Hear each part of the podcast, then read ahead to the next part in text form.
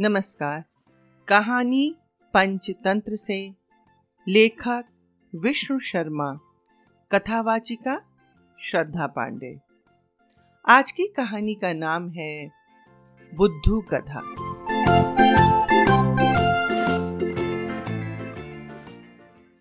आओ बच्चों, तुम्हें सुनाए एक कहानी।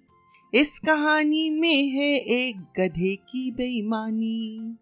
ये है कहानी बहुत पुरानी। सुनाया करती थी मेरी नानी। कहती नानी बुद्धि का प्रयोग सोच समझ कर करना वरना मुसीबत से हो सकता है सामना। मैं तो मुसीबत में कभी नहीं घबराती। ये तो बहुत अच्छी बात है।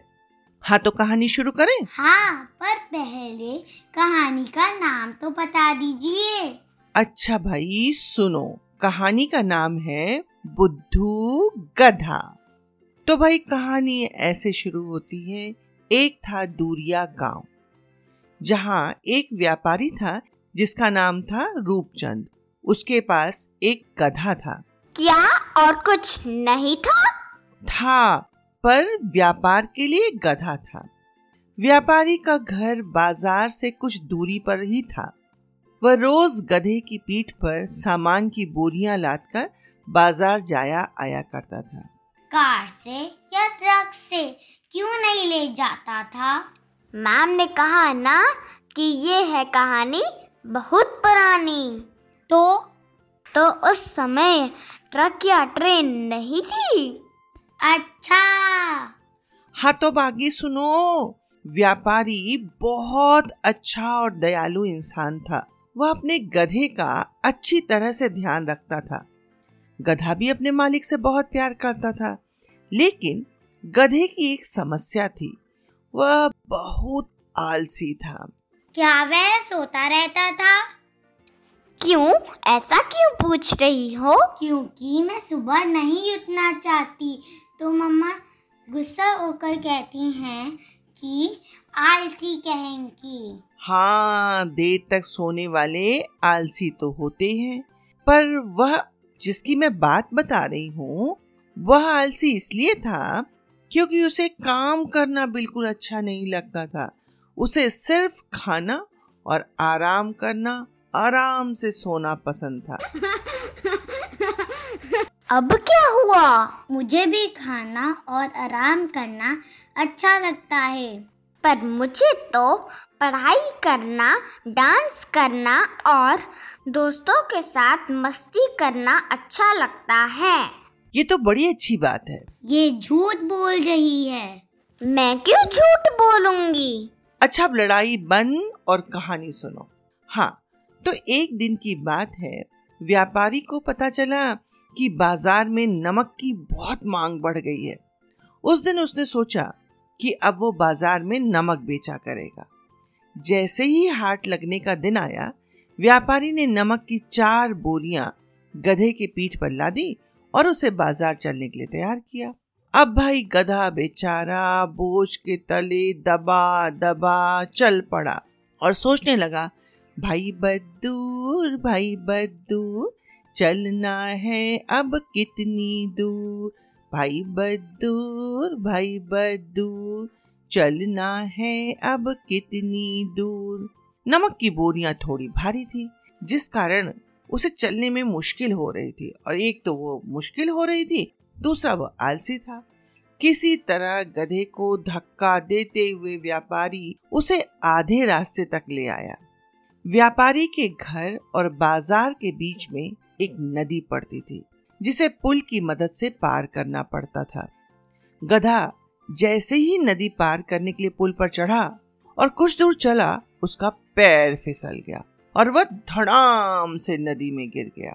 गधे को नदी में गिरा देख व्यापारी घबरा गया और हड़बड़ाते हुए तैर कर उसे नदी से निकालने जा पहुँचा। व्यापारी ने किसी तरह अपने गधे को नदी से बाहर निकाल लिया।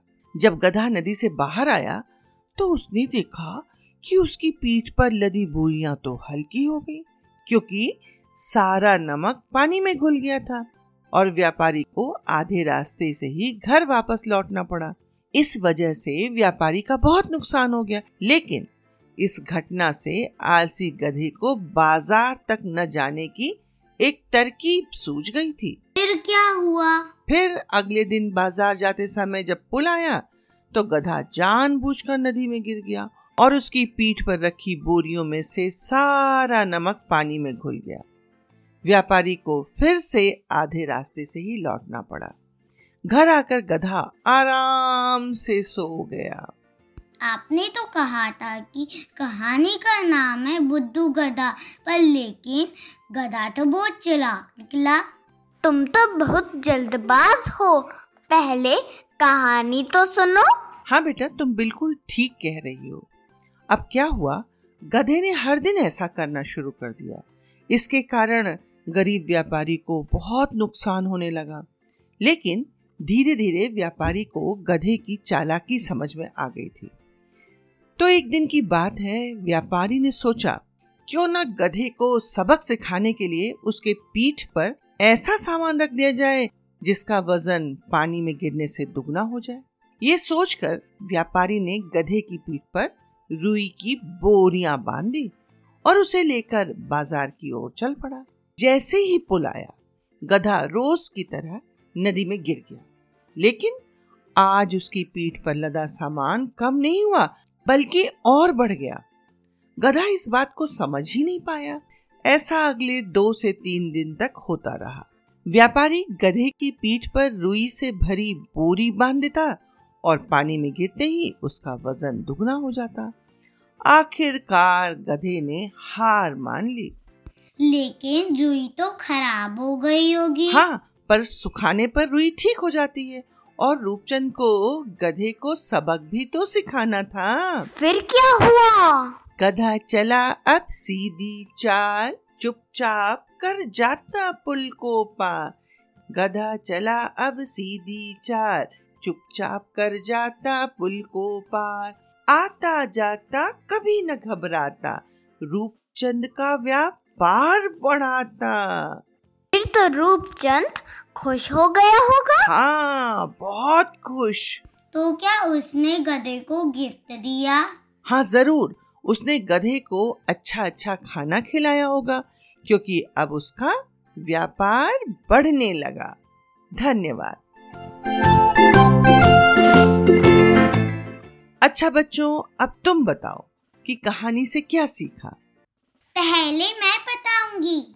चलो तुम ही बताओ। हमें आलस नहीं दिखाना चाहिए। मैं यह मानती हूँ कि हमें किसी को बुद्धू नहीं बनाना चाहिए। बहुत सुंदर। बच्चों आलसी गधे की कहानी से हमें ये सीख मिलती है कि अपने कर्तव्य का पालन करने में कभी भी आलस नहीं दिखाना चाहिए। किसी के साथ बेईमानी भी नहीं करनी चाहिए। और जैसे व्यापारी ने सूझबूझ से काम लिया, वैसे हमें भी बिना घबराए सूझबूझ से काम लेना चाहिए। मैं आभार प्रकट करना चाहती हूँ एलकॉन पब्लिक स्कूल की अनाया शर्मा का और एलकॉन इंटरनेशनल स्कूल की समरीन का जिनकी रोचक बातों ने इस कहानी को इतना सुंदर बना दिया है। जल्दी ही मिलेंगे पंचतंत्र की एक नई कहानी के साथ। तब तक बच्चों, स्वस्थ रहो और मस्त रहो।